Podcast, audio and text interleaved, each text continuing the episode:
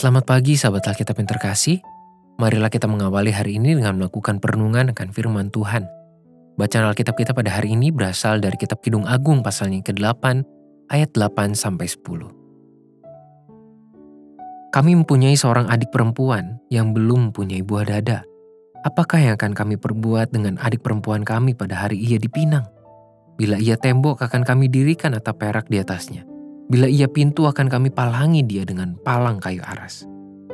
Aku adalah suatu tembok dan buah dadaku bagaikan menara. Dalam matanya ketika itu, aku bagaikan orang yang telah mendapat kebahagiaan. Di dalam perikop ini kita dapat menyaksikan luapan apresiasi atas diri dengan segala kondisi tubuh, secara khusus pada diri mempelai perempuan. Apresiasi ini tidak hanya muncul pada diri si mempelai perempuan, yang memang sudah matang secara umur dan tubuh untuk melakukan sebuah pernikahan, tetapi juga dirayakan serta ditujukan pada diri seorang gadis belia.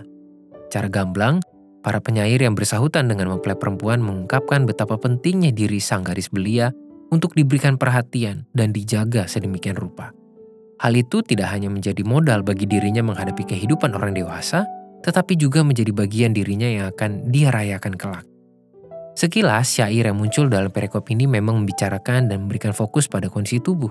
Padahal jika kita membacanya dalam sudut pandang yang lebih luas, maka kita dapat menemukan sebuah bentuk kepedulian antar saudara dalam hubungan kekerabatan yang begitu akrab dan tulus. Para kakak atau abang dari si gadis belia pada ayat 8 dan 9 mengungkapkan sebuah kekhawatiran sekaligus kepedulian terhadap adik mereka.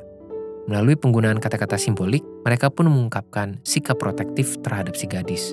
Intinya adalah kita mendapati sebuah sikap kepedulian dan saling melindungi dalam hubungan keluarga yang sangat besar pada perikop ini.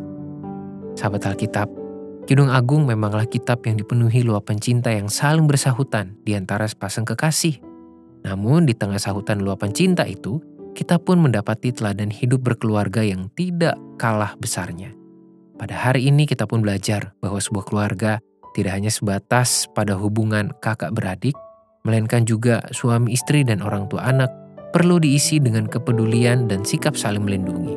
Setiap umat Tuhan sangat perlu mengaplikasikan nilai pengajaran ini di dalam kehidupan keluarganya masing-masing demi menciptakan rasa aman dan relasi kekerabatan yang berlandaskan firman Tuhan.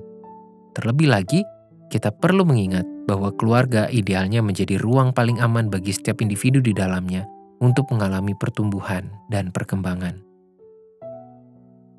Marilah kita berdoa.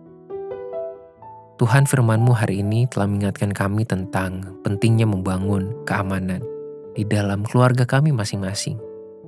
Dan idealnya, keluarga adalah ruang paling aman bagi setiap individu untuk mengalami pertumbuhan dan perkembangan. Mampukan kami Tuhan untuk menciptakan itu semua di dalam kehidupan keluarga kami masing-masing, sehingga setiap anggota di dalam keluarga kami boleh mengalami pertumbuhan dan perkembangan karakter, mental, pemikiran, dan iman yang sehat. Hanya dalam nama Tuhan Yesus kami berdoa. Amin.